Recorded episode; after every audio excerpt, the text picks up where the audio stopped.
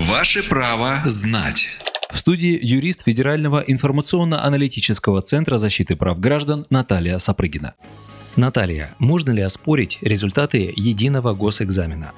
Апелляция о несогласии с выставленными баллами подается в течение двух рабочих дней после официального объявления результатов экзамена по соответствующему предмету. Ученики или их родители, а также законные представители подают несогласие с выставленными баллами в образовательные организации, в которых они были зарегистрированы на сдачу ЕГЭ. Далее руководитель организации передает его в конфликтную комиссию в течение одного рабочего дня после получения заявления.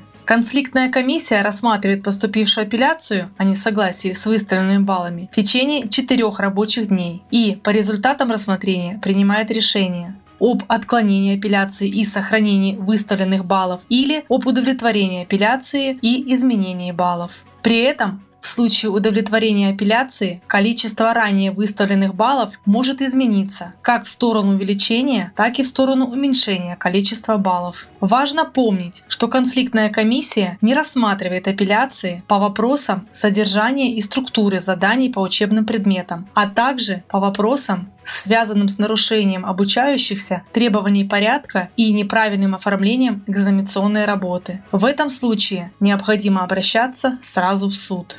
Правовую справку дала юрист Федерального информационно-аналитического центра защиты прав граждан Наталья Сапрыгина. Ваше право знать.